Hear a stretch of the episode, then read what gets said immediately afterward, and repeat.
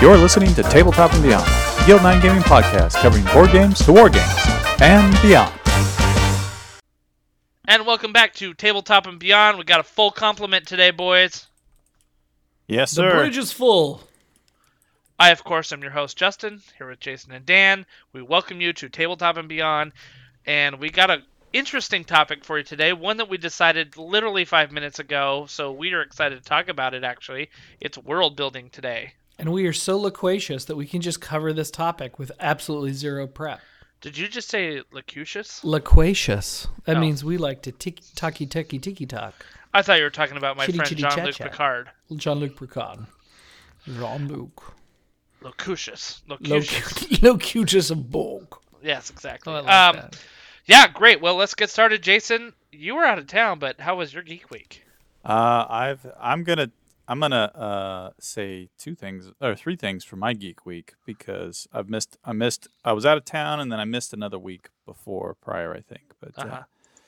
so uh, yeah, we, we ante- were aware. We were aware. yeah this one I did not just space I was actually out of town You missed, you missed us going so long-winded on Star Wars that I don't. That's I true. think we're Oh. gonna lose some listeners. Yeah. Going, dude, these guys talked a little too much about Star Wars.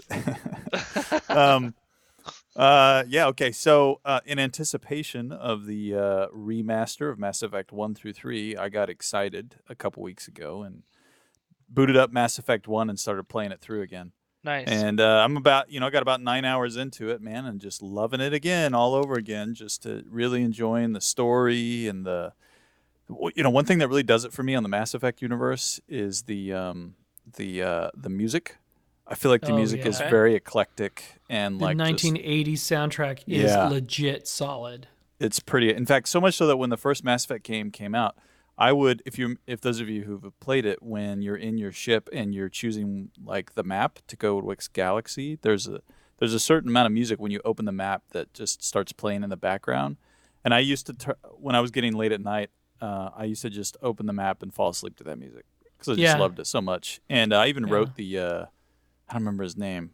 I wrote the uh, the composer an email Oh. or a letter and was like, "Dude, your music is awesome. Like, it's really like set the stage for the game." But uh, Nice. never heard back Great. from him. But Well, you know, Anyways, yeah. um, they're busy. it's it, those artists do like to be recognized even if they don't respond and that that that particular soundtrack references blade runner and a lot of those Oh, you yeah. know uh, terminator you know the, the those really great 80s sci-fi m- um, movies that did not have an orchestral classical soundtrack they went the opposite way they went synth- they went they did synthesizer soundtracks Yeah. and it really drives home a very cool feel and that really adds to mass effect a lot Yeah. for sure. Yeah, very, very cool. Um, in fact, I remember years ago during when Mass Effect One was still out and everybody was still playing through it and talking about their choices and stuff. Uh, you know, I'm a big metalhead, and um, at one point we were at work and it was like, someone just said randomly, "All right, dude, everybody, list off the CD that is currently in your car." And you know, people listen off like you know these mainstream CDs and The Bee I'm- yeah. Wait a minute, I'm not that old. But uh, eh, you know, I usually enjoy that because when it gets to me, I can say something, you know, like uh, uh, Sweet Acra or you know, Opeth or something like that. But um, they got to me, and I paused, and I was like, "Oh, uh, actually, the sound effect for Mass Effect One." Because I had bought, I went out and bought awesome. it and was li- listening to it on my way to work. Nice. Anyways, so playing that game again, uh, which I probably should have waited because once the remaster comes out, I'm pretty sure my save game is most likely not going to transfer over, and I'll probably start over. But that's okay. Um, and then uh, uh, I also uh, one day I came home from work and everybody was gone for some reason, just at various activities, and so I had the house myself. So I sat down for two hours and I watched, uh, booted up an old movie that, was a favorite of mine growing up, and that's Escape from New York, Kurt Russell. Oh yeah, absolutely. Snake. Dude, yep, Snake. Uh, and dude, it held up. Does it really? It held up. I need to go back and watch it. Oh, it's so Escape from fun. LA was so lame, Oh, it was horrible. Yeah. but Escape But- from New York was legit. Oh man, it was uh, it was so much fun. I just like I think I had a grin on my face for two hours straight. Just oh gosh, I gotta go watch it. And it's So- it's it's one of those movies that like there's not a whole ton of like important dialogue. It's just the whole like dystopian feel of the movie. Mm. You know. So we talked a little bit a couple weeks ago about They Live with Rowdy Roddy Piper, Uh huh. Right. Right? Right. and um, and it's so funny because a random guy just posted like a montage of you know Roddy Piper on there, and I'm just like, dude, I literally just like like what is it? I literally just watched that movie, and like now he's like everywhere. He's everywhere great. on your tailored web feed. uh, Well, feed. it was, but I mean, it was like some one of my Thank you, Facebook friends posted it. So it Oh, wasn't okay. like it was a random Facebook ad or something like that. It was like one of my friends posted it. So it's, It's probably funny. because Google has tailored your friends with the same feeds that you Good have. point. Oh, Good Let's point. not get so paranoid. it gets deeper. It gets deeper. Let's just, All right. let's just say coincidence exi- i- i- do exist in the universe. No, We're they don't because we've all seen Devs. They don't exist because we've all seen Devs. We've all seen Devs. We haven't done our Devs podcast. oh, we need to. We need to. oh to. yes. All right. I need Uh, to last rewatch thing- it almost. Okay, go go. La- my last thing is, uh, uh, I had a work trip down in Florida, and when I at the tail end of that work trip, I, you know, I said, you know, I'm gonna I'm gonna spend some much needed, you know, brownie point time with my wife. Need to get some more brownie points. So I flew her down to Florida, and we went to Universal Studios together for a couple days. Oh, And we she's went- a 'cause Potter she's- fan. Yo, huge Potter fan, and she always talks to me about it. So I said, babe, I'm gonna be down because I was working down in Tampa. So babe, I'm gonna be down in Tampa, like you know, all weeks. I'm finishing up Thursday evening. Why don't you fly down Thursday night? We'll spend Friday, Saturday, Sunday at uh, Harry Potter World, and you can show me all this stuff you really love. And she was like, so yeah, so Nice. so man, yeah. So it- so I you know I spent the last couple days kind of down there having kicking it with my wife, uh, riding Harry Potter rides and, and stuff. Man, let me tell you the the Hagrid motorbike ride, whatever that thing's called, Yeah, yeah. that is yeah. an amazing roller coaster. It is awesome. And what else is great about it is it's all built around this like you know old like uh, rubble uh, ruined castle feel. And you know you stand in line for some stupid amount of time, right, to get on this ride. And I'm just taking pictures the whole time. I'm like, that would be a great idea for a piece Yeah. of terrain for mini and just and, and Annie's Annie's like, I didn't even think about that the whole time I was in here. Yeah, like you would totally geek out over like you know using this as a backdrop for for your wargaming and stuff. And yeah, so great ride, man, and and a lot of fun. It's super. I tell you what's fun about it. A lot of roller coasters you get on, and you just you know you get on the roller coaster, they push the go button. And it's like, you know, 30 to 60 seconds of thrill riding, and then you come to a halt right? This roller coaster is fun because there are like there are sections of the roller coaster. Like it'll be 30 seconds of like speeding and doing crazy roller coaster stuff and then it stops and switches it up like, you know, those roller coasters that'll look like they're coming to an end and they'll go backwards on the same track for like 20 seconds and then there's like a crazy drop and then another acceleration. So it's just an interesting ride all around. So highly recommend. It is I would say it's definitely worth, you know, a 60 minute wait in line. Some people would probably sit in it for two hours. I'm not that kind of guy, but definitely a lot of fun. So that was my geek week. That's great. nice. Very good. Very good. Dan, how about you?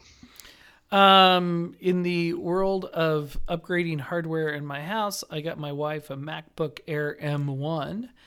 And if anybody remembers uh, who was involved in the last Apple transition to Intel, now we're transitioning off of Intel. We were on PowerPC before, and they had this thing called Rosetta where you could like emulate the old um, software in Rosetta. And so I tried the new Rosetta, the uh, the M1 emulation of x86 um, on my son's Roblox thing, and in about th- you know two clicks, and then I agreed to do Rosetta, and that that took about 30 seconds.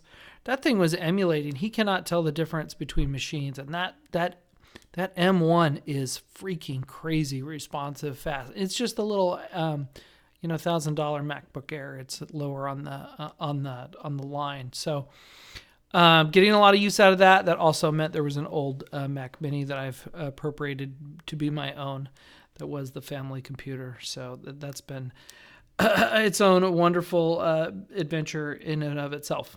Um, Hey, quick question for you, Dan, because you're an Yeah. Apple uh, kind of guy. mhm. Um, why do you think um, they are migrating away from Intel? Uh, well, that now they own the whole stack. They, you know, they're not beholden Vertical to integration. Yeah, they're not beholden to Intel's ability to innovate for them to put out new products. And so, and then there's obviously they, the M1 products are strangely more affordable, wink, wink, because I think Intel's not g- getting a cut and they're pricing the equipment to where, you know, they can they can they can they better control of the pricing, they better control of the performance, and now it's not just the hardware has been designed around the OS and the software. It's the it's the processor is too. So the Yeah. silicon, the silicon is meant to run a specific OS. I mean that's that's pretty sweet stuff. And man, these things are responsive. I do put a little extra RAM in there. Um, Nate's pal, I hope he's listening. Adam is uh, an employee at a certain fruit-based computer company, and he is very helpful to me when I'm buying. Um, so they have friends. I've never heard family of dragon fruit before. Dragon Yeah, fruit. I was Yeah. I was thinking pear. Yeah, exactly. So, or he works for the Banana Computer Company. The- that's yep. from Yeah. Bloom County, right? So anyway, um, so I usually I don't get the amount. I don't get the lowest amount of RAM. I custom order them because there's only one time to put RAM on those things now because they're soldered on. Mm, Okay, yeah. So I, I pretty much max always max it out or close to max it out. Um, and I always have a pretty good result on it, but a lot of people were saying they hadn't been pushing the RAM on the M1s because the the, the default configuration has been so peppy, and the the RAM um, choke point hasn't been that big of a deal on this architecture. So, nonetheless, um, it's working out great for the family, and it's been a, a, great little laptop computer, and um, yeah, so. Thank Cool. you so much for uh, e- e- entertaining my my my moment of Apple geekdom.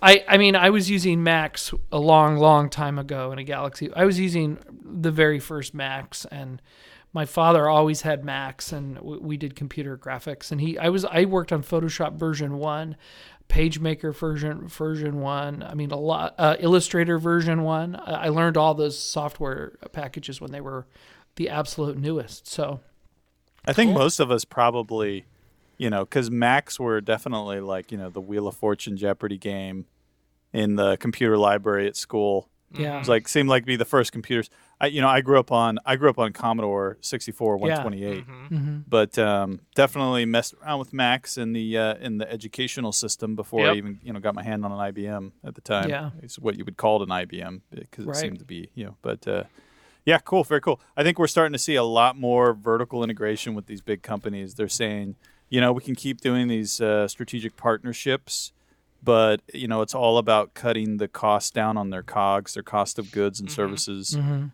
and um, with with the amount of financial power and you know ability to reinvest in themselves, they're you know able to kind of like gobble up all aspects of the chain for optimization. It's And interesting. the- And the other thing Yeah. that this move did, and I didn't mention this before, is it brought all of their um, iOS software onto onto their um, computing platform, so you can run all of the I, iPhone, iPad apps natively on the oh, there you go. Yeah, you know, got it. and that's that's where the bread and butter is, and that's where people are spending their money on computing powers on their phones, and now they're they've intertwined those in an amazing little double helix. And so far, I mean, just by that was my one test was Roblox. Couple clicks, the thing happened so fast, it was loading up. It fig- it figured out his credentials. He was on there. It was like it was like a 15 second delay that that, that he that he had to spend to, to for me to download that thing and for him to get into Rosetta and for him to be playing his game. Now, trust me, I'm not running high frame rate, you know, uh, you know, first person shooter games on real rigs. But as far as just an average dad user, so far, uh, 10 thumbs up. Nice. Yeah, I think Apple knows their market, right? And like Yeah. I'm an I'm uh, when it comes to phones, I've always been an Android, and I, we can get in that debate later. But uh, Sure. regardless, I still very much appreciate Apple paying attention to who their market is and focusing on their market, Yeah. uh, and I think they do a good job of that. Yeah, and the walled garden is a nice garden. It is a walled garden, but when it's taken care of very well, it, Yeah. it, it, it mm-hmm. keeps you coming back for more. My other Geek Week was a, this is a, a Mac arcade game. I've been playing Spaceland because I sometimes run out of, I get bored of my Star Wars Galaxy of Heroes. I was going to say, did you, did you run out of uh, you know microtransaction currency there? Or? I finally spent my first ten dollars on that game because I got kind of impatient. I had to upgrade Obi Wan Kenobi to a level, and I had not spent a nickel on it for a year. I spent ten dollars on it, and my wife, always in front of my teenage daughter, calls me out for buying for buying Jedi crystals. And I'm like, God, I just, oh, I needed Obi Wan to be in my my uh, you know my arena squad, and he just was behind. He was lagging anyway. So Spaceland is really good. It's like um uh it's like uh XCOM from the good old days. It's just it's a little more cartoony. It's a sci-fi game where you have different uh, squad uh, members of your squad, and you have to get through every level and make sure all your squad guys are doing the right thing and kill aliens. It's it's it's good fun. And uh, so, if you have an uh, iPhone and uh, you're looking for kind of an XCOM, a fun version, a, a lighthearted version of XCOM, I uh, will point you towards Spaceland. It's good. Cool. Very cool. Very good. That's my geek week.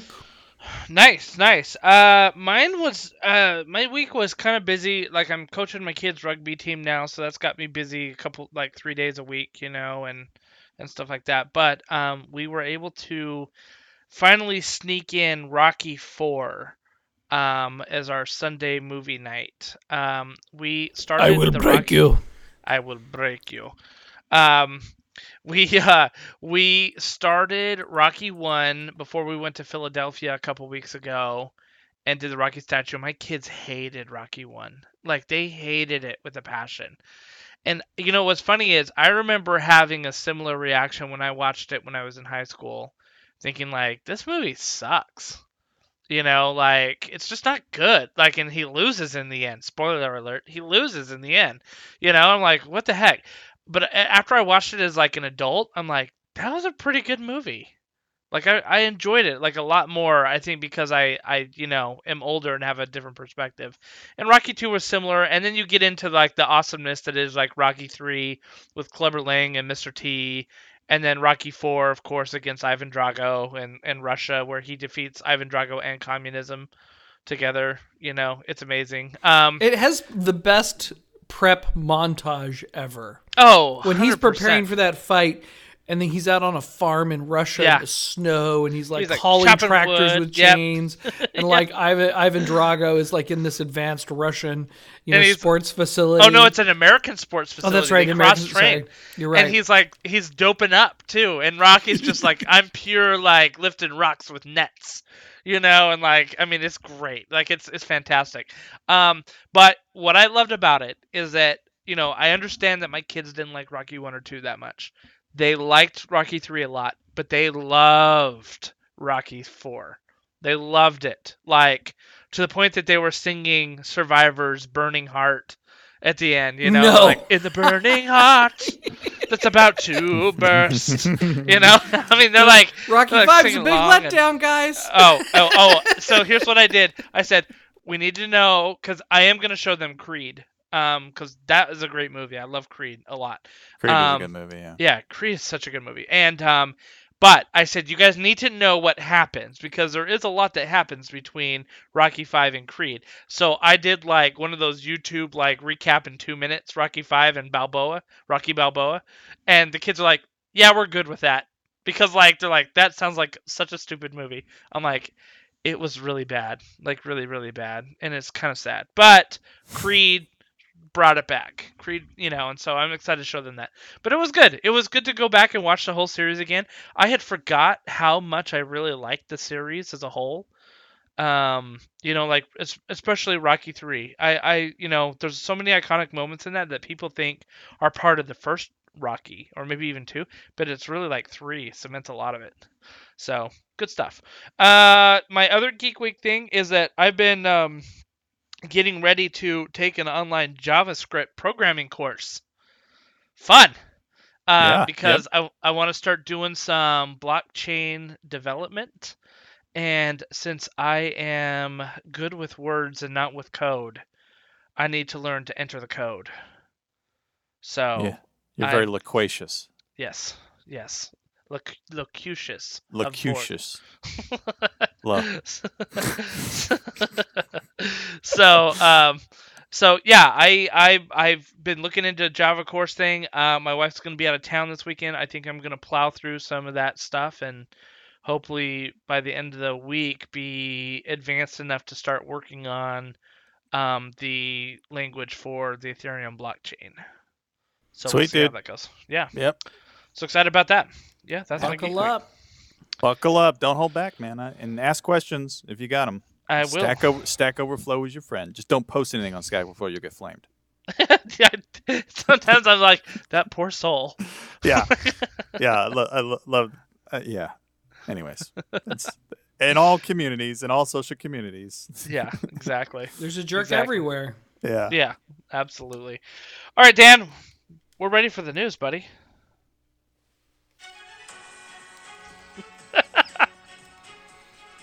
Tabletop and beyond news, news, news, news. Hi, and this is coming to you tonight from from our corporate headquarters. Uh, the Game Manufacturers Association (GAMA) announced the return of the GAMA Trade Expo in 2022 in a hybrid online and in-person format from March 14th to the 18th in 2022. The event will take place at the Peppermill Resort and Casino in Reno, Nevada, along Oh, with the no. extended online events. I was like, oh, yeah, oh, this sounds awesome. Okay. Listen, guys, guys, I oh no. I know the Peppermill. You don't want to host events at the Peppermill. Oh. The. Peppermill on the Nevada. Let's just say if you've got the choice, do it virtual. do it virtual. so let me say this: in like 2004, I organized an entire huge family reunion, and we used the Peppermill, the one that's on the Utah-Nevada border. Oh, yeah, And in I- Wendover. I Yeah. bu- I booked the entire um, golf lounge area for two days straight. Uh, With okay. it had kitchens and couches and and bumper pool and pool and everything, TVs, and everybody got to like book a room for twenty five bucks a night. Yep, yep. And and so I only spent like a because the the Peppermill on the Nevada Utah border in Wendover, Nevada, is a glorified truck stop. Yes. Okay. And of course they had a buffet and a couple other restaurants. So I we went there as a family. Like we had all these families show up because everybody was pinching. You had to come up with something super cheap. Uh, You had to come Yeah. up with 25 bucks a night otherwise they would go, "Well, can Yeah. do do we have to or can we can we you know do something else?" So Anyway, the price could be beat. I only spent a few hundred bucks to rent that whole thing for a few days. and even then, after all of the rooms we had booked, after all the space we had booked, everybody's like, So, Dan, I'm not sure if you had a good deal. I mean, we're glad we got all the space, but this didn't. Um, we thought we were getting something else. So, anyway, it's okay. Yeah. Peppermill, yeah. Yeah, if you grew up in Nevada, you somebody you, everybody has a bad peppermill story because Oh, it's like a magnet of weirdness. But let me get back into the news.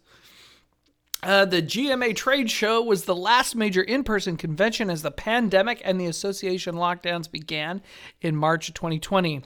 The lack of an in person convention hurt the trade organization, which reported a massive decrease in revenue over 2019 uh, uh, revenue over uh, 2019 from 2.4 million down to $810,000.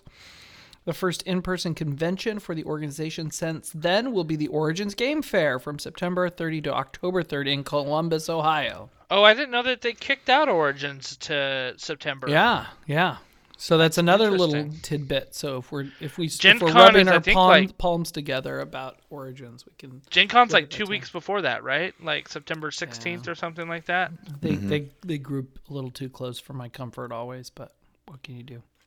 Yeah. I mean, that. Yeah, okay. It's interesting. Interesting. So yeah, Game Manufacturers Association is getting back on their feet and doing in person again. So there you go. That's good. All right. What's Uh, interesting about them hosting it in Nevada, and this is just a little aside, is there's a lot of gaming in Nevada, but not the gaming that we're talking about. Yeah. It's the gambling gaming.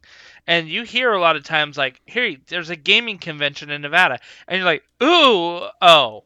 Oh, You know, because then you realize it's like, oh, like, how can we build better slot machines that steal people's money more? You know? So, when you when you grow up in Las Vegas like I did, every time you hear gaming, it always has a double meaning, and you always have to drill into the context to figure out what people are talking about. when you say gaming, Well, and that's one of the games, yeah. reasons why like works like filter out gaming websites. It's not because Yeah. board games are evil. It's because you know companies don't want people playing poker online during work Yeah. hours.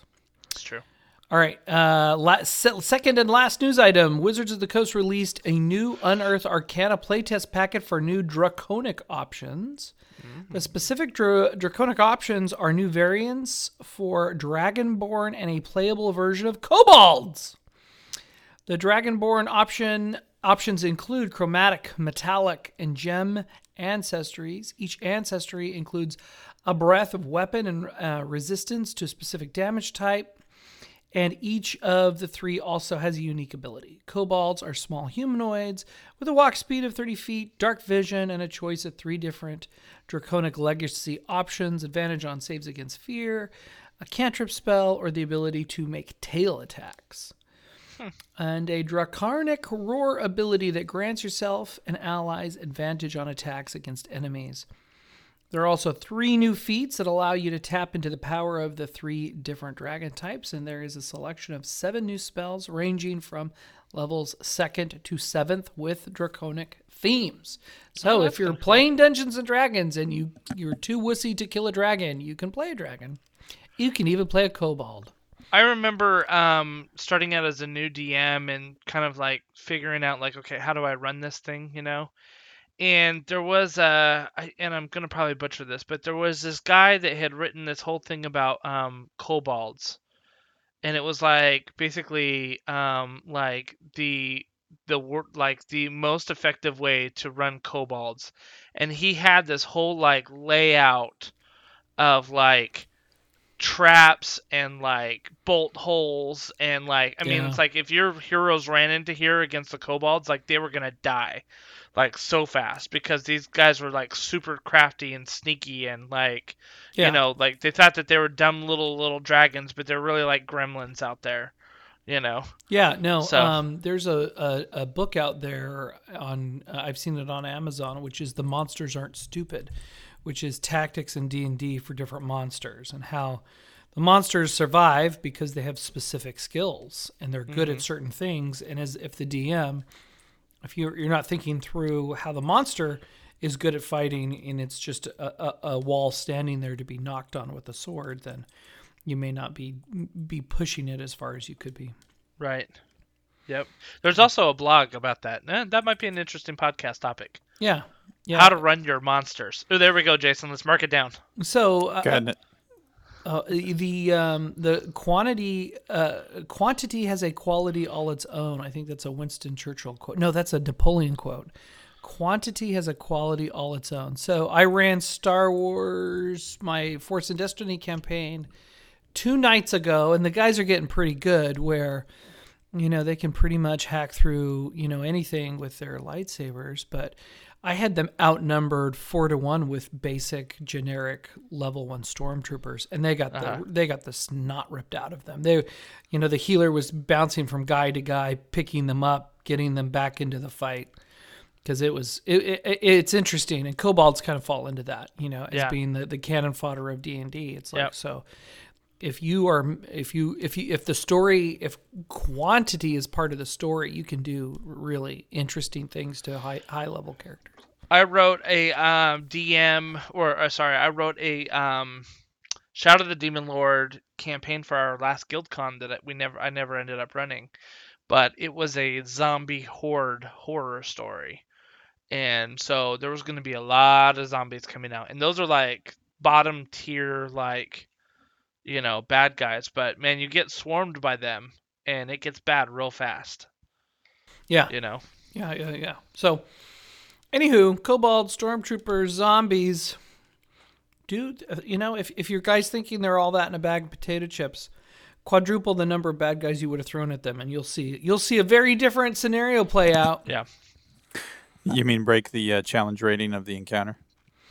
oh don't get me started on challenge ratings And then, it, and I then know, it's I'm gonna say it's like up- oh, you, upgrade you the killed those challenge four. You killed those four. Ten more show up. 10 more show you up killed those Yeah. ten. Twelve more show up. Yeah, one guy called in reinforcements. The last guy you didn't kill. Yeah. At some point, the player sits back says, "Wait a minute, what's happening here?" Yeah, don't get me on challenge ratings, Jay. Don't get me on that. That's a Yeah, I think I a- remember uh, when I was first DMing back in the day, in D and D third edition or something. It was always saying like, uh, you know, the every encounter should deplete something like thirty percent of your player's resources, so that they can basically have somewhere around three to four encounters before they are forced to have a rest. Not because they couldn't take on the next counter, you know, by prowess, but just because they don't have the resources. They're either out of Mm-hmm. spells or any of their daily, you know, things. But um, I always thought that was an interesting way to kind of pace the uh, the nightly events. Yeah. Because at the end of the day, if you just throw, you can keep throwing, you know, ants at someone, and eventually, after the billionth ant hits, they're just not going to have anything to throw back at the ants. It's true. Right. Yeah. And so some game designs are like, for instance, if your armor class or your reflex defense, depending on which version of what game you're playing, is so high that the ants can Yeah, never right. sting you, and you'd be, and I, you'd pick up like I'd pick up, you know, ten d20s and roll ten at the same time, and just look for the uh, the nat 20s. Look for the crits. Yeah. Look for the nat 20s and then just adjudicate those because you know everything else is just bouncing off. I find that as a game design a little a little too Aeon Flux, a little too video game, a little too run through one guy runs through level after level after level and barely, you know, Mm-hmm. as a nosebleed. well, no, it happens at the end of every Aeon Flux episode. Yeah, she dies. Yep. Great. Spoiler alert, Spoiler guys. alert. It's only been out since like 30 1993. years. Yeah. Well, I have it. never seen it, so thanks a lot. Oh, you Wow. should still watch it. It's still good. And I she should. keeps Yeah, coming back to life still and they don't explain it. So That's awesome. good That's deal. awesome. All right, so that's the news. Thank you, Dan, for the news. News, news. Don't We appreciate snooze through the news. All right, so we our main topic today is going to be talking about world building and kind of its importance in all of our gaming aspects. So, uh, Dan, why don't you kick us off? What is world building and why should we care? Sometimes we talk about IPs or the lore behind what Mm-hmm. we're doing, and um, it, it's basically the story that fills in the space. You know, you can think of games that have absolutely no lore, no story. You know, like Hangman. Even Hangman has, oh, we're going to hang a guy. You know, Tic Tac Toe probably has no lore. As much as we hate Monopoly, it's still really about, you know, buying property in the 1920s. So there's something everything has a little bit of story to Yeah. it and uh, in gaming it's really important it's important obviously rpgs are more story driven but it's really important tabletop games and, and video games as well i mean every, everything needs a reason why you want to suspend disbelief to enter that universe and some Yeah, I some ips are better than others and we'll talk about that i'm sorry to talk over you go for it No, it's okay. I, I was going to say I think that when you've got good world board world building in a board game or video game or, or whatever you're playing, um, it helps it helps give context to the why. Like, why are we playing this? Why are we doing this? You know what I mean? And so, um, like when you Just know think about when the kids with Hangman. Well, why why are we hanging? This Why why are are we we hanging hanging this this guy? guy? Because you you can't can't, figure out the figure word out the word. Because you can't figure out the word. That's why we have to hang this man. Hang him. He robbed figure out the store. world or he dies You can get hanged for robbing a store. Well, um, he killed somebody who was robbing Yeah. a store. Oh, oh. Oh, okay. Can you spell What's this have to do with the word apple? Well, if you can spell it, he's saved. He's Yeah. saved. It'll So be you can kill yeah. a guy, but if you can spell apple, Yeah, so the world building definitely gives some some, you know, context around the why, you know. I mean, the why is going to be in the mechanics of the game and the plot and the storyline, right? But the world building helps kind of like you said fill in those gaps and really give um the background that's there. So uh just thinking about I mean like off the top of my head, I was thinking about the game Portal when you were Mm. just talking yeah and I love that game. It's a great game. Um, it's a puzzle game at its heart of it. Uh, and they, you know, the only why that they give you is, well, you have to do these tests because I have Oh, to see right. who who does it, right? And like that is literally the why that you do it. You're like, okay, but then as you like go through and you start seeing like or hearing the responses from the you know the the robot that's talking and you've seen like the scrawls of blood on the walls and things like that about cake and cake being a lie Mhm. and all that stuff you know you start to get a world of like uh-oh this robot's out to kill me and Yeah. my only way out of here is if I can pass these puzzles without dying, you know, and um, and all of a sudden that world building started to fill in the the gaps that were missing from the very first mission, which is like, um, do these puzzles and you get cake, like that's literally the the why of the game. You know, and then by the end, you're just like, I gotta get out of this place. There's psychos in here. Yeah. You know, so a- like, a that. That was some getting great. cheese. Yeah, it was some great. I mean, what it was super simple world building, but it it did its job in that it filled in the gaps of the why. You know, it, it gave context and backdrop. Mm. It's a good example Excellent. too, because if you ever go back and play that game from the beginning, at some point you start to realize why are all the observation rooms have empty chairs in them, Yeah, like from the very beginning. Huh. yeah, Something doesn't feel right. Yeah. yeah, yeah. It's Yeah, great. It's good. So let's talk about IPs that are are interesting that we keep going back to. We've talked about many on the uh, on this podcast that we love and are near and dear to our hearts. And going back a ways, I mean, as long as people have been telling stories, there's been IPs. You know, you can go all the way back to uh, mythology, but you know, I think you look at the world building that Tolkien did because Tolkien did some amazing world building before he even started writing the fiction right he understood the he he had a love of languages and he wrote elvish and he wrote dwarven and he started writing all these languages and had an idea of what the backstory of the world would be like.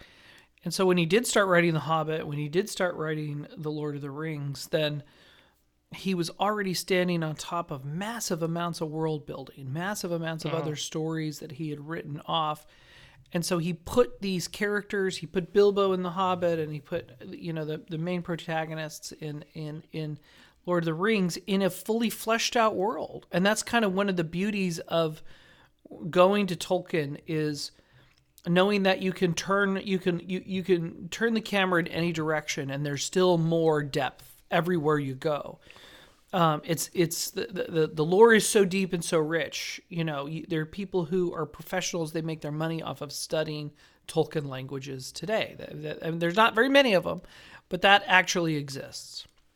So here's an here's an interesting thought here, um, which is uh, we're going to talk about the MCU, right, and comics, and I think this is a nice juxtaposition with um, with Tolkien because Tolkien built his world before he wrote his stories. You know what I mean? Like, Yeah. and you can see it in his notes. Like, he would, you know, talk about this part of the world and kind of develop that, and then he'd work on a different part of the world and develop that, and then start to, you know, put together the connective tissue. And then by the time he started really writing his books, like, he had history, he had backstory, he had all this stuff, and it, it, it the adventure almost wrote itself at that point Mm. because there was so much that was going on. Uh, con- contrast that with like a comic, um, which is you know you've got like let's let's just take uh like Spider-Man comics. Um, they exist within the universe, but they kind of build their own worlds as they go along. Right. You know what I mean? Like uh, the first issue of Spider-Man doesn't do a lot of world building. I mean, you find out who the villain is, you find out what's going on, and it's not until like comic 50 that you're like, okay, well, there's been all this established history throughout all the different comics that when bad guy number four, when you know um, Doc Ock shows up for the third time, there's history and world building of like why he's doing things that you don't need to explore the third time he comes up Mhm. because he brings all that baggage into the into the comic, you know, and so that that way of world building is almost um a stream of conscious like Yeah. I, I mean Spider-Man did you know. something unique by placing Spider-Man in New York City instead of Metropolis or Gotham or a fake Right. city, right? By putting him in New York, um, he was engaging the re- uh, Stan Lee and the other writers were engaging the reader and saying, "This is the world you're in right now. This is you Right. as a teenager right now." That had its own, you know. He, he had co-opted an existing world, which was today's world, but he had just tweaked it with, you know, these guys with super, these scientists with superpowers and stuff like that. And Yeah. yeah, yeah. The the world building is very different, and in comics, you know, episode by episode, the the story kind of kind of demands a certain level of world building. Good contrast with Tolkien, which was he built the world for his own amusement first. Right. Yep. I mean, th- th- he had no intention of becoming one of the greatest writers in the English language. He was just fascinated by what he was just geeking out on what he was into. It Okay, just so happened me- to be a springboard. Let me ask a question then. Would you consider, because we just had a little talk here, would you consider the Spider Man universe, maybe the early parts, would you actually consider that world building? Or is that you're already established and you're just, you know, you're uh, you're doing the setting and character development? Like, is there actual world building in the initial Spider Man comics? Because it's I don't already inside. Stan Lee a world. purposely didn't. He purposely put yeah. him in in you know 1960 whatever today, and that was a Yeah. that was a world building choice. But he co opted an IP, which was the generic universe of, yeah. around him. reality. That's true. yeah, our, our our reality. But okay, so let's let's look at um just really quickly. Let's look at Batman and Gotham. Right. Mhm. Yeah, good um, point. Yep. So does like I mean the first couple of comics with Batman, do they do a lot of world building in that, or is it just kind of pay as you go type of thing, and each each issue kind of builds on it? I mean, Yeah. I would argue that they did some world building because they needed to establish the darkness of Gotham. right. Right, They and they did that through.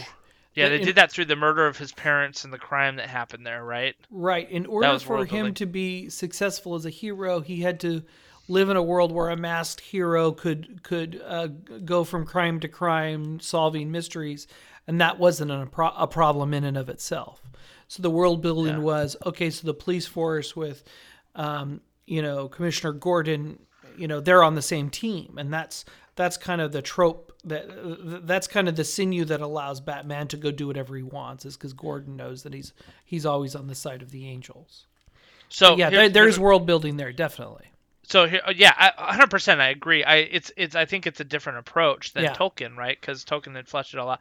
But but you know that if somebody's going to be writing a comic, I mean, like they probably said, okay, we're going to write X issues of Batman, Yeah. right? Like maybe 10, maybe 50. I don't I don't know how much it is. I'm not the biggest Batman expert um, in terms of the comics, but they said we're going to set out and we're going to write this, and they had to have a backstory for consistency right? Yeah. They had to have a world that they Yeah. had built that what didn't come out into the comics until it was piecemeal through each episode. But they had to have sit down. The writers had to sit down and say, "Who's the character? What's the world that they're in? What does it look like? Why do they Yeah. make the choices that they make? Why did they do that?" So they did do some world building, but the reader um, just got it, I guess, a little piecemeal.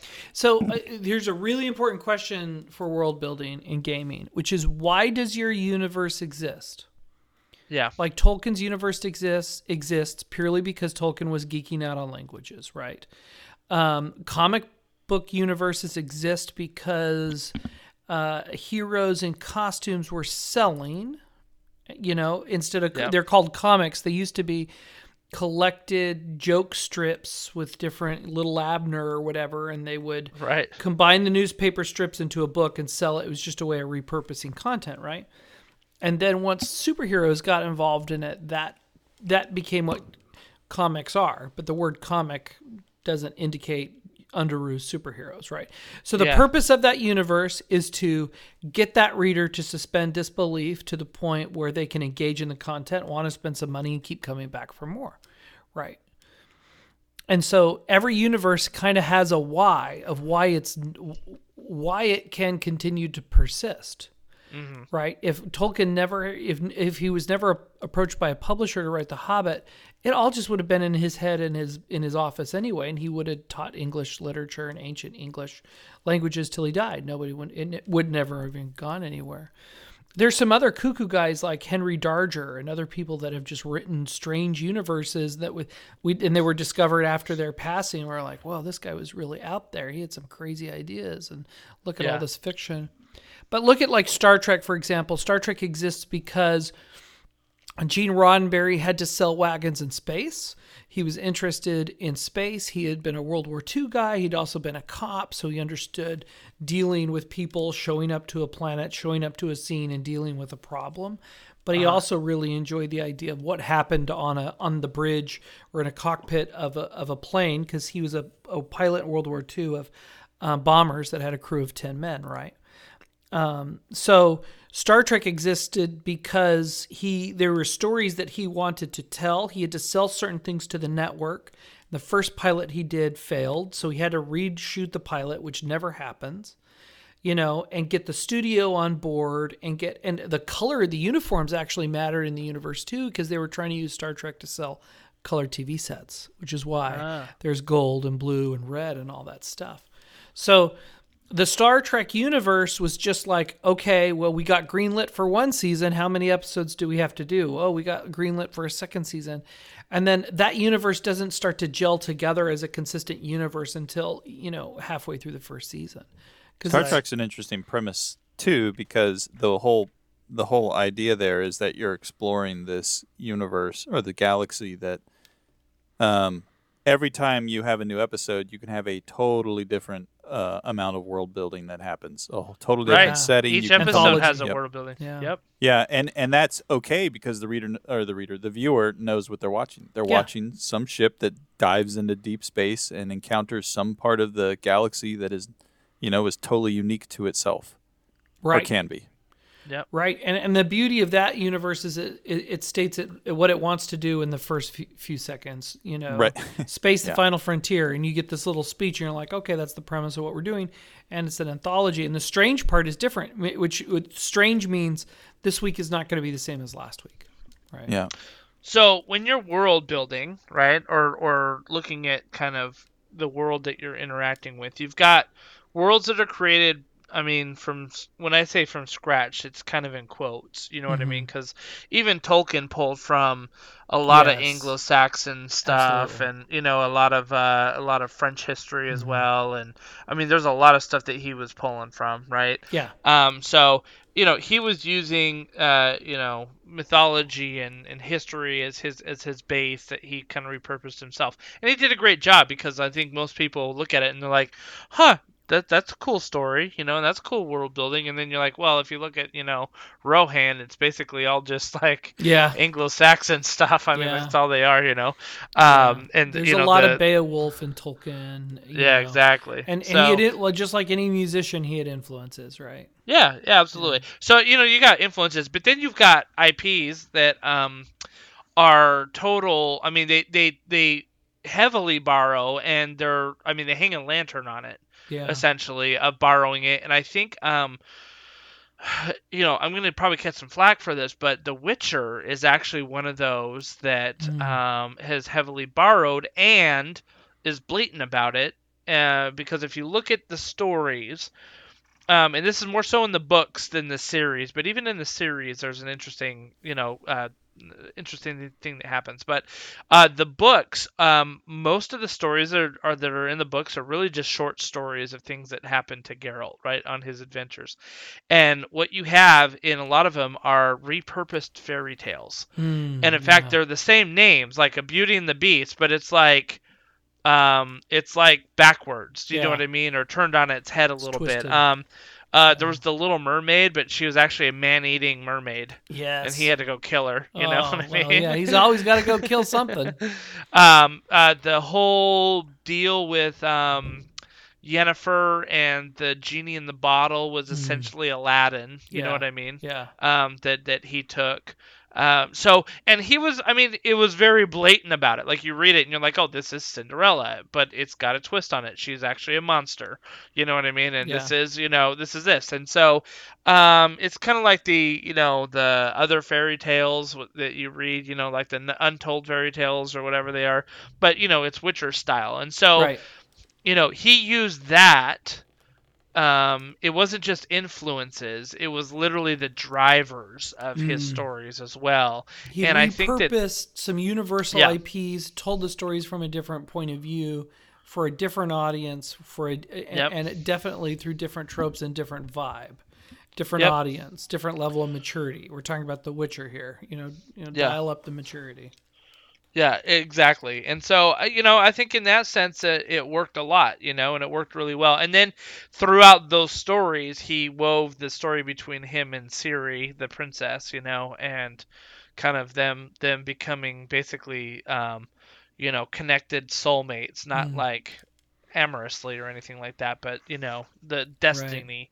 You know, they were they were partners of destiny or whatever. So And usually um, these you know, these IPs start out as one thing and then become something else. And I think that that is The Witcher 100%. Yeah. Like you can see that happen. He started out as being like, "Hey, this would be funny. We have this um and and The Witcher itself is actually an Eastern European folklore. Yeah. You know, that that they had these kind of superhumans that would take care of the monsters. You know, you would always hire a Mm. Witcher who was the monster who would take care of the bad monsters, you yeah, know. yeah, yeah, yeah. And um, so they he kind of repurposes. He's from Poland, and he would Sure. repurpose these sort of Eastern European tales, and then worked in some of the Western European fairy tales into it.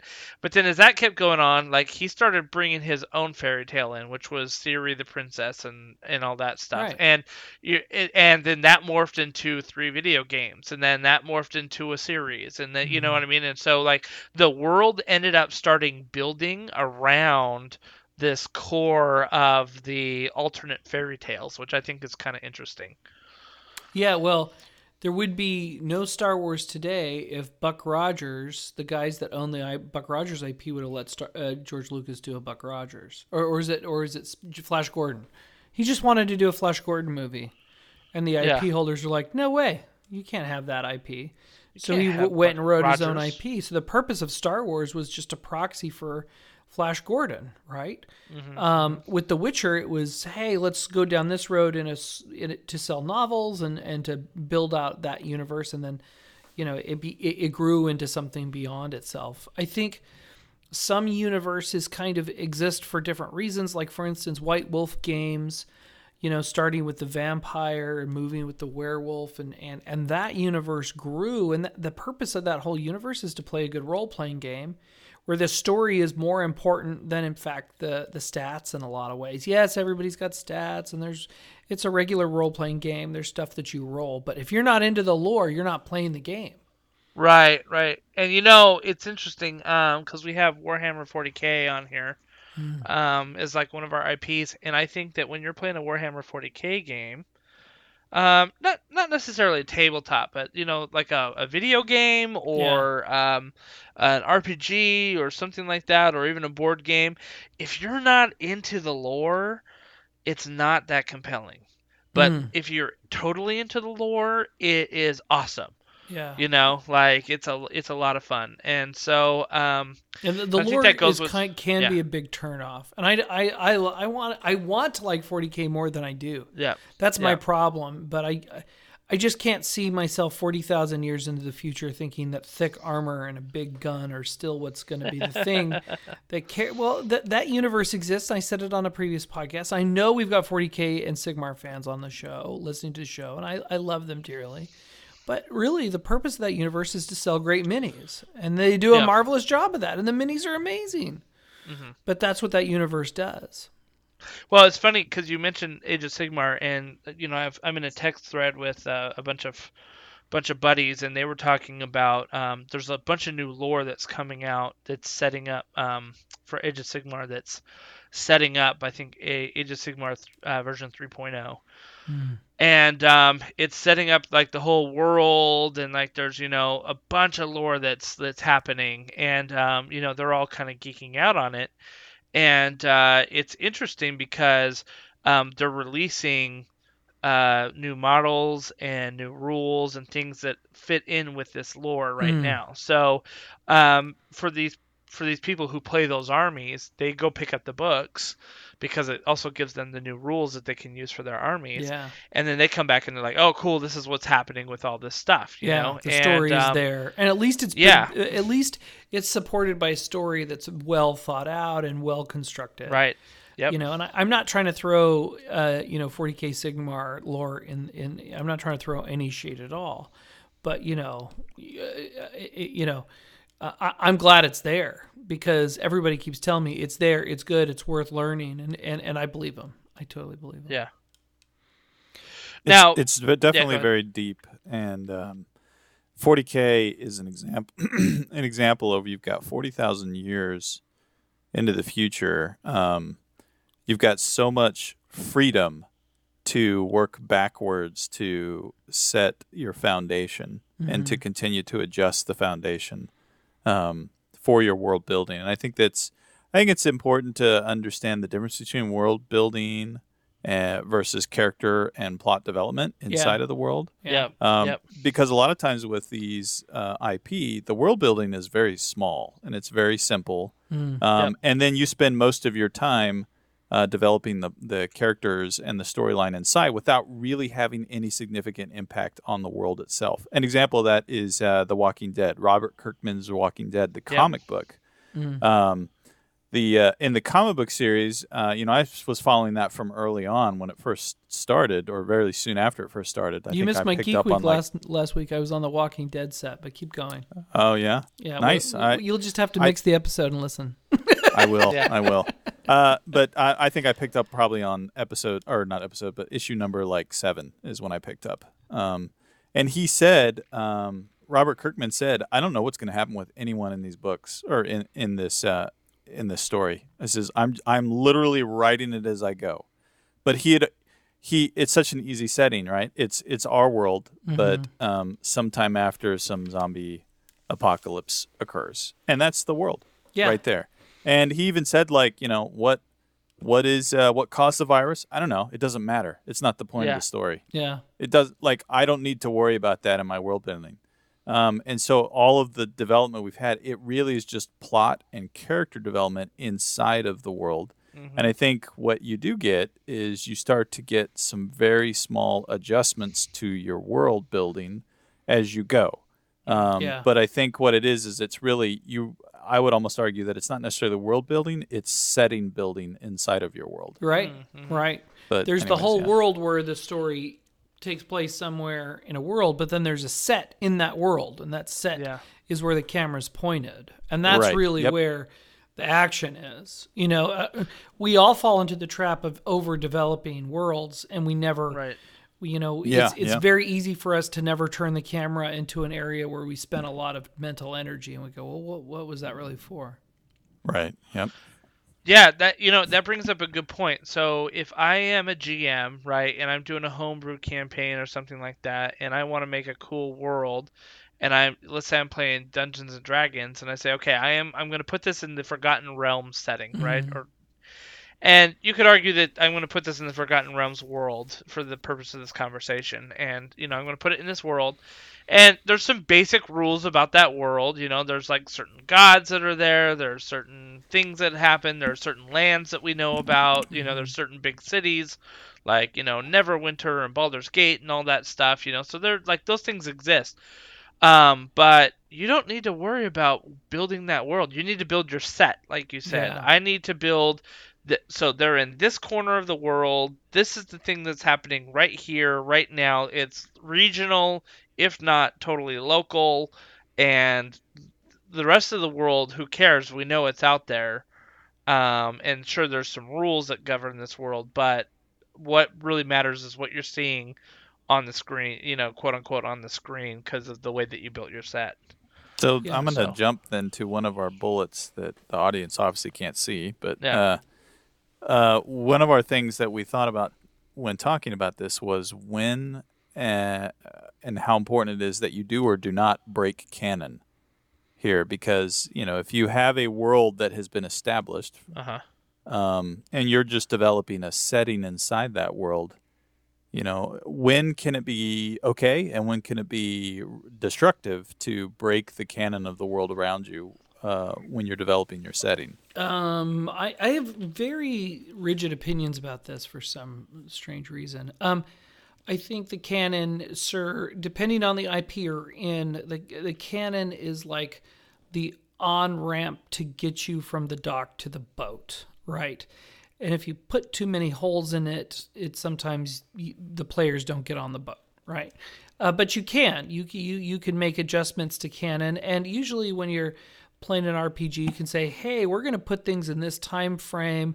What are your guys' feelings about canon? And most of the time, I've had this conversation a lot lately. They say, "Well, we want to do it in this era of Star Wars, but we certainly don't want to break canon." And, and I think that's because they envision themselves being part of the universe where they could turn around the corner and see the Mandalorian and not say, "Oh, well, we're in an alt universe where the you know, Baby Yoda's evil and the Mandalorian wears black armor, right? They there's a certain amount of familiarity with the universe that that, Yeah. that, that that is comforting and helps the suspension of disbelief. So um, I'll say that. The other thing is that for RPGs perspectives, you have to put yourself in a position where the players are not wandering around in the shadows of the real heroes because that gets mm-hmm. old, mm-hmm. right? You have to say, mm-hmm. okay, this is a place in time where, you know, so and so is not in on is not this movie is not about so and so who was just the hero of the last trilogy. This this movie is not about Rey.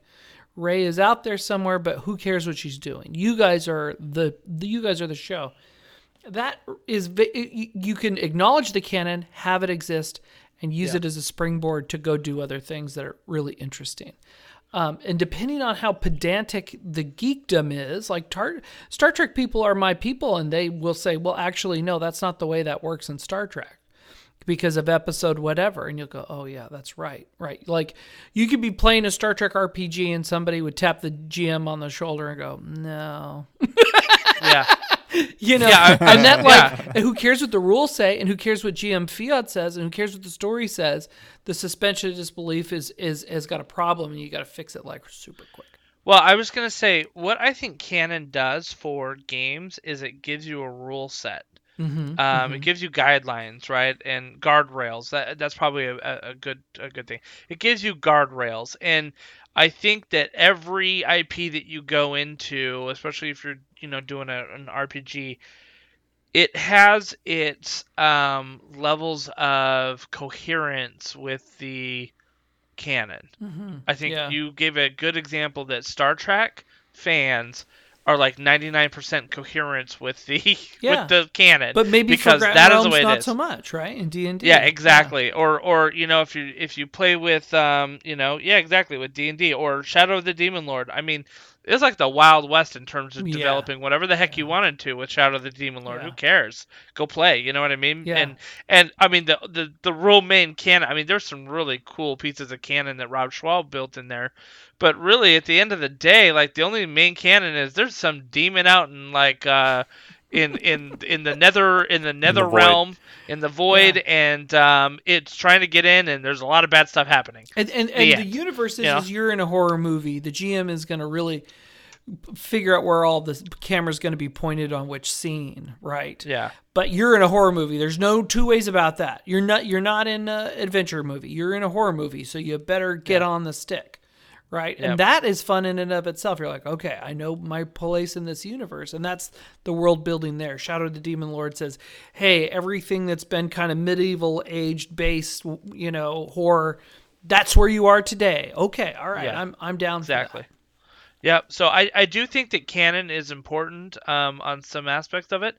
Um, we've talked about 40k before and its take on canon, which is everything's fungible. you know, because because things things um ended up becoming lost or unknown, and there then of course there's the warp that twists everything chaotically. So what may be true in one moment may not be true, and that ends up adding some interesting elements um, that work that you can kind of do whatever you want. I will say this though. Um, I think that when you break canon, it works only if the players are invested in the canon and agree that things could be changed. Yeah. Do you know what I mean? Oh, So, yeah. so th- the thing is, like, I could do a Forgotten Realms D and D campaign and break canon, and if nobody knows what the canon is, they're like, okay, cool.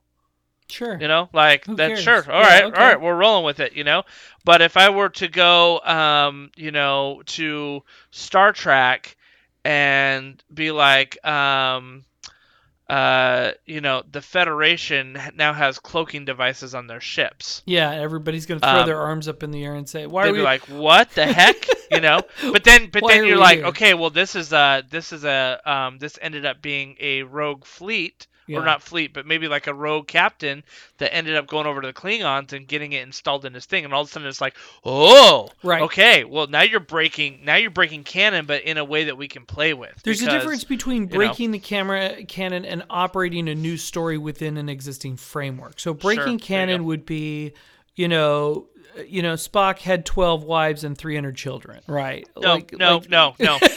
breaking canon. Breaking canon would be blowing up Vulcan. Blowing. okay, you pulled a J.J. Abram. Yes, yeah. I I have a, a good friend. I'm going to repeat for the podcast. J.J. up- Abrams is a hack. He's a hack. Yeah, yeah. You wanna you wanna get some emergency pathos in the movie you're stitching together? Blow up a, a, a beloved planet. Try that. See what happens there. Oh yeah. Woo! Thanks for that. Thanks for that. Um, so yes, That is breaking canon. that's that. that it's an alternate universe. So a lot of people do like alternative universe RPGs, but everybody's got to be on board with that, right? You just uh, Yeah. you know you got to say, hey, we're gonna do a, a- universe where you know Luke fell to the dark side, and that's just what would what would have happened. You know, let's let's play in that universe. You know, Shadow of the Demon Lord is what would happen if Sauron won, right? Kind of thing, and that's Yeah. that. Just set that up beforehand in an but RPG. that ends up becoming the canon almost. You know Yeah, what I mean? it Because those are the rules that you set. So so the canon of your game is the most important canon. So this this really kind of drills into our, our most important question of the night. Is your world building is it enhancing the game experience or is it detracting from the game experience? Are you having better sessions because of your world building or are you having weaker sessions because of your world building? Discuss. Jason, if I were to if if I were to ask you, um, Good night. if I were to ask you and say, um, hey, uh, you know, your world building is detracting from, in our room, the, you know, I your can't fix it right now. You- you Hey- hey, Dan? TV until I can fix it. We're gonna Yeah. splice this out. I thought I hit mute. I thought I hit mute. it's okay. It's okay. Sorry. It's easy to cut out. Hold on a minute. I I gotta put a bunch of little mute. markers. yeah, Cut that's a. Dan. Don. Cut Don. I uh Okay. Go ahead. Go ahead, Justin. All right, so Jason, if I were to ask you and, and say like, okay, is your world, uh, or I tell you, your world uh, building is detracting from the game, what do you think went wrong? Like, uh, you know, like what happened there? It's a good question, and I'm trying. I've been sitting here thinking about like, what would actually, what's a scenario that I've played in where the world building has detracted from the gaming experience, and I'm I'm strugg- I'm honestly I'm struggling to think about um, something there. So it could be, you know, it could be like players just don't really like where the story is headed huh. um, in terms of the arc, but that, uh, you know, um, Is that real story driven though? Yeah. Versus, well, and Yeah. that's the thing is, is, and that's what I'm getting at is that is is that really affecting the world building, or is it, uh, you know, what what is it? So I'm I'm I'm honest. I mean, I'm being real here on the podcast. I'm having a hard time thinking of a situation I've had in my existence where the world building has detracted from because in my mind, world building is not the story. It's yeah. It's establishing the universe that you exist in that the story plays out inside of. Well, let me let me give you. I'll, I'll tell you this, and and this is probably something I struggle with. I love background. I love history. I love being able to have a lot of what happened in the world um, affect and tie into the story for you to be like, oh, cool. Because I think that if you can do it well, it ends up hitting some nice pay dirt, right? Because there's an emotional investment that if you have, if you've got, if you understand the history of why things happen, and then so, like for example, if you were to run across Romeo and Juliet dead in a tomb, and you're like, wow, we just found two dead kids in here. Looks like they killed themselves, you know. Um, that wouldn't mean anything unless you had the the story of the whole Capulets and Montagues going at each other. You know what I mean? Like Mhm. that that out history context- the matters. Context matters. Yeah. Yeah, the context matters, and so I do. I'd love having a lot of that world building context, that world building history, and I try to give a lot of it up front before we start a campaign or a game or something like that, so that people can get invested in it. The problem is, is that not a lot of us have a lot of time just to do a bunch of reading. I mean, this happened. What our our last game, I posted like a book worth of material on the the Goliaths that you guys were going to go contact out in the wilderness, right? Um, now I could have been a jerk about it as a DM and started like really referencing hard all that material as almost a pop quiz to see if you'd done your reading. Yeah. You know what I mean? Like I could have I kind of a could have jerk really been like, well, Yeah, but- what do you what do you mean? You like you should obviously know that Queen such and such is the queen of the tiger tribe and therefore like you know like you should have known that you know and and and maybe like taken away choices or given choices because of like you didn't know what had happened um in that lore background So you're- That- Okay, that's so kind I- of what i'm thinking Yeah. All right. So I guess if you're if you're thinking of world building detracting from the game experience in the sense of how the GM enforces or unenforces player choice based off of the world that the GM has built, then I guess so. I guess if I was looking at it from is world building itself detracting, I, I don't necessarily think it is. I think it's just establishing setting sure yeah. or, I- uh, yeah. I can. I can say as a player, I've been trying to do stuff in a social encounter where the GM has a very rigid world in his head, and the things that I'm saying, I sound like a crazy person. And I'm like, well, no, my character would know how to say the right thing. I just want to roll the dice and Yeah, use my sure. charisma score and get some work done here. And the GM looks at me and says, everyone in the village thinks you're insane. And I'm like, screw you and your stupid story here because I'm trying to play this game. And just because I, I, I don't speak fluent Firbolg in real life doesn't, shouldn't be the thing, Yeah. shouldn't be the thing that screws me over as a player, you know, or something like that. And that, that, that has been a detracting thing. Um, and Yeah. I think, it seems like that's more GM like a GM issue than it is a world building. right. though. Well, in that sense, if- they're putting the world ahead of Yes. the game experience if the GM could could go above, yeah, it's really the way the GM is playing it. But the GM yeah cannot imagine what my character would say in the proper context. Who my character would know the context because he lives in that world, but I don't live in that world. I I talk like a guy from the year 2021, right? And so that's been a thing. Uh, Sometimes, um, like you said, when there's lots of secrets and lots of twists and turns, and you're waiting for the players to go turn left and turn right down every corridor and open every box and find every little thing, otherwise the game breaks down, then that that's a barrier to successful play. Mm, there you go. There you go. So yeah, and we talked about this before as a as a GM. If you are doing world world building, that's very rigid.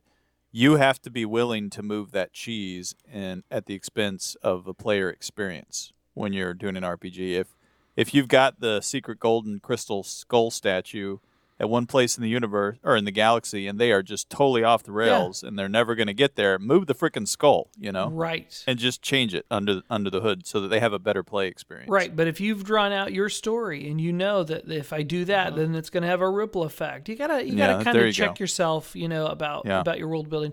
Uh, the, the storytelling is really great because having the ability to turn if the RPG is a documentary and the GM is just chasing the players around with a camera. And every time they turn right and turn left, the, the scene doesn't stop. And you're like, well, you turned left, and I'll, I know what's there. Let me tell you what's there. That can be a, a really enhancing experience. That's when you're that's when you're in a real sandbox situation, and that can be super immersive and suspend the Yeah. Disbelief. And I've been Well, able to yeah, do exactly. that because you get steeped in one lore pretty well, and you're making you're making up stuff less as you go. And it's really Yeah, you great know, when you. Oh, sorry, sorry, I didn't mean to speak over you. That's okay. I was gonna say, uh, you know, so that that's the we started out with detracting, right?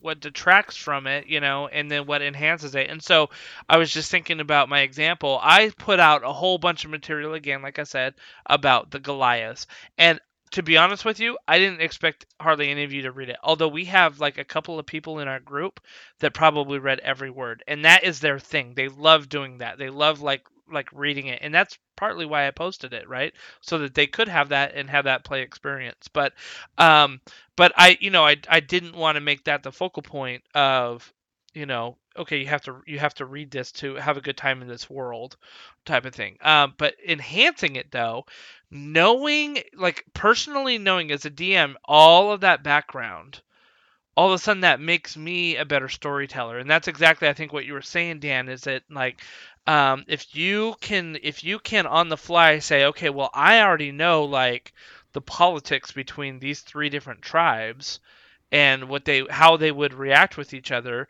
when somebody goes to talk to this chieftain and he's talking trash about this other tribe i can riff off of that because i already know the politics of what's going on you know and that makes me the better world builder that makes me the better storyteller in the moment um, and it then immerses the players a little bit more because it feels natural.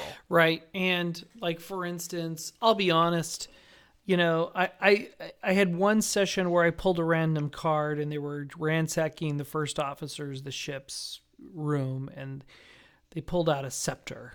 And I didn't want to go into what it was, and the, it was a random thing. I pulled a card; it was a scepter. Uh huh weeks and weeks later, I went on to Wikipedia and I found a cool scepter, like a Force artifact scepter. And months later, they were like, "Hey, I want to get this thing appraised." I'm like, "Oh, you've been carrying around this Force artifact," and their mind was blown, right? And then they looked that up on Wikipedia, and then they had an article about that scepter, right? Right. And we were in a game session two nights ago, and I'm like, oh, hey, you know, Iktach, Iktachchi, um, give me the galactic. You guys are on Wikipedia right now. Give me the galactic coordinates on that because that matches up one of the sub- the books I have. And they're like, oh, that's 037. Okay, so I see you on the map. All right, you got three jumps to get to the planet you're going to. I mean, that's kind of some really tight, tight world building where a lot of people have contributed so much to this world that if you just leverage their contributions you're you're right. you know it, that can be fun too if if if you if you want to do it that way if if that interests yep. you and if that interests your players because then they definitely all felt like they were in the Star Wars universe when stuff yep. that crazy stuff was happening but it uh, all had a link back to C canon or G canon or something that had happened in a published material yeah yeah anyway I wanted to uh, share that sorry Yeah. no, that's great. Um, listen, I, world building is. Um, I think some people really geek out of it. Jason and I did a, a Microsoft or Microscope uh, podcast of several episodes ago yeah. about like actually building your world out as a game. Yeah, that was and a lot of fun. It was a lot of fun. Um, unfortunately, uh, uh, thank you, Obsidian Portal. Uh, no, it was uh, it was oh, the no. fandom wiki site. Fandom wiki, that's right. Never yeah, mind. they decided to just shut down our wiki page. Yeah, Boom. delete everything. All that work gone. Yeah, it's kind of sad, but we'll have to play it again another time because it was a lot of fun to right. build the world. Creative juices, you know, and uh, you know you could you could come up with a lot from that. So you know, uh, I I think there's a lot of lot to be said about working within existing worlds, building your own worlds, like doing your thing um, you know, using our world as the inspiration for a lot of stuff. And, uh, you know, as you build it out and flesh it out a lot more, then your gaming experience will be like very enhanced with those around you as well. Yeah, and it doesn't need to be RPGs. I mean, when you go buy a board game and you enjoy the tropes of the of the um, uh, the the IP or the, the the genre you're in, it's gonna be more fun. Like, yeah, there's certain IPs. Like, I I really don't want to go to some you know some crap town and and count how many you know kernels of wheat I've produced in a board game. Right, I, I find that super boring. But if I'm counting aliens or if I'm counting laser guns or alien brains, I'm excited, you know, because yeah. that's the world I want to go play in. Um, so it's not just limited to RPGs. You know, um, game mechanics can can be fun, and there can be fun games. But usually, if it's backed up with a genre that you you, you like to engage in, it can be way more way more enjoyable. Yeah. Absolutely. Absolutely. It can be simple too. I mean, a lot of board games that we pop open, the lore is contained in two paragraphs in the inside of the instruction yeah. booklet, and that's it. And maybe that's all you need. Yeah.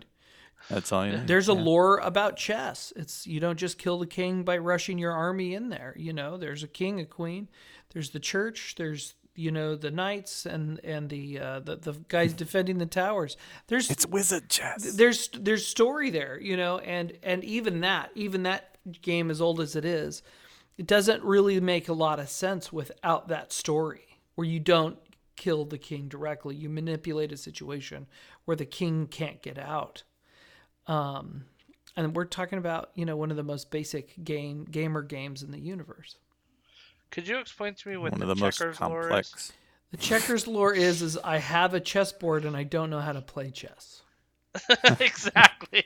There's kings, There's kings, and, and we you can have multiple kings. multiple kings. this is this is what happens when we had too many pawns on the board. yeah. Uh, and maybe that's why no one ever learns backgammon. We all flip the board over and see backgammon goes, What's with the triangles and the circles? And then we flip it Yeah. right back over and go, Well, you know, show me the horse. Yeah, You know, so that's some old game people play, like bridge. Right. Yeah, I mean, e- even the suits on the cards. I mean, look at how many different manufacturers will manufacture a different kind of deck with different, you know, instead of different suits and stuff because it suspends disbelief. You know, it gets you engaged in this king is actually this or this this idea or that idea or this kind of person or that kind of person. Uh, People make money doing that every day. And Did you guys always grow up thinking that the Jack was the son of the Queen and the King? No. no, I always thought he Yeah, was kind I of a, think that's- a, a kind of a duke, duke. type or a, duke, duke, like a yeah. knight type character, a sidekick. Yeah. Well, your lore's different than Exactly. Uh, yeah. My world, in my world, right. the Well- Jack is the illegitimate son. Of Oh, the nice. Right. I like it. King The, and the illegitimate son. I don't know. The spade is Of- a s- is a sword. The club is a club. Right. You know, hearts are obviously hearts, and diamonds are material wealth. I mean, there's stories in Spade's sword? everything we do. Yeah. This I always thought the spade was for working in the king's guard or the queen's No, guard. it's, it's a the tip of a spear. the tip. I of know, the- I'm yeah. just- Oh, okay. But see, even that, even these games that we take for granted, and we don't even see the story in, in them anymore, still have a story. They still Yeah. have a story. There's still some world world building lore in there. And and if you go to Gen Con and you can see somebody who's working on a brand new game mechanic that they think is awesome, and they have really basic p- pieces like round circles and stars and stuff like that, you always look at it and go, let's go find the table with the big models. you just keep walking. You're like, oh, I hope they have fun. Let's go find some big, cool models. So, anyway, great conversation, gentlemen. Yes, sir. absolutely. Absolutely. Thank you so much for the topic. And uh, everybody, thank you for listening. Um, I will say this that uh, I feel like we need to have a prize soon because we're getting close to episode 50. Oh, hey, uh, our, our buddy out. Nate just won a prize. He just became a grandfather today. Hey, Oh, hey. congratulations, All Nate. right. Yeah, go figure. Very nice. Very nice. Uh, he You was, he was win. on our podcast. Yeah, he won. very our first. Our, oh, here's another thing I put in my Geek Week. I had dinner with um, a great uncle of mine a couple Oh. nights ago. And uh, actually, it was last night, in fact, with a great uncle. Found out he plays Star Trek Online. Oh, nice. Nice. That's hilarious. He's 70 and is playing Star Trek Online. That's awesome. That's awesome. anyway, yes, Yeah. to your point, we should do some So, kind of a contest. Who's Yeah, gonna Who's I- gonna I- put in some cash or some dough or some custom painted minis or something? uh, i- Yeah, I'm compelling? trying to think of uh, what uh, what what we can do. So we'll get together. We'll figure it out. Maybe I'll put a question out on Facebook. What kind of prize would people like? You know, for uh, for our 50th episode. Uh, the other thing that um, I had floated to Jason the other day, Dan, was that I think that we're going to nominate this podcast for an Emmy award. I think we should, and we should think we not, should and we should not get our hearts broken for when we don't get it. I agree with that too. But you know what? Like, we want to put this out for our listeners because we're gonna need your votes. Yeah, That's right. gonna All five of them. an All Emmy of nominated podcast. Uh, I was on a podcast that won an Emmy award once upon a time in my podcast Nice. industry. Wow. Now And you can make it too. Let me just tell you, the same that same year, the Dice Tower guys threw a lot of shade at my pals who ran that show. really? yes, there was a lot funny. of stink eye got thrown around from our good friends at the old Dice Tower. Oh, Tom Vasel and his crew. All right. Well, maybe we'll see them at Gen Con, Jason. Yeah. We'll be able to like throw down like Anchorman. Yeah, no. Yeah. yes. Right. right. You guys are a bunch of upstarts. You don't have any listeners. We'll start putting uh we'll we'll start putting tabletop and beyond stickers like all over their set. Yeah. Worldcon. Brick, where did you even There's get a another net? one of those stickers. Brick, where did you get a what? What did he have? A net. yeah. Where did you even get that? escalated quickly. Like cutting arms off. It was awesome. great. and then when it really just blew the doors off of it is when it went to the PBS guys and the Telemundo guys. And I was like, oh my gosh. The, the, the rest of the movie is just bread on the sandwich. Yeah, absolutely. All right, gentlemen. Thank you for the podcast. Thank you to our listeners, and uh, keep it real. All right, see ya. Bye.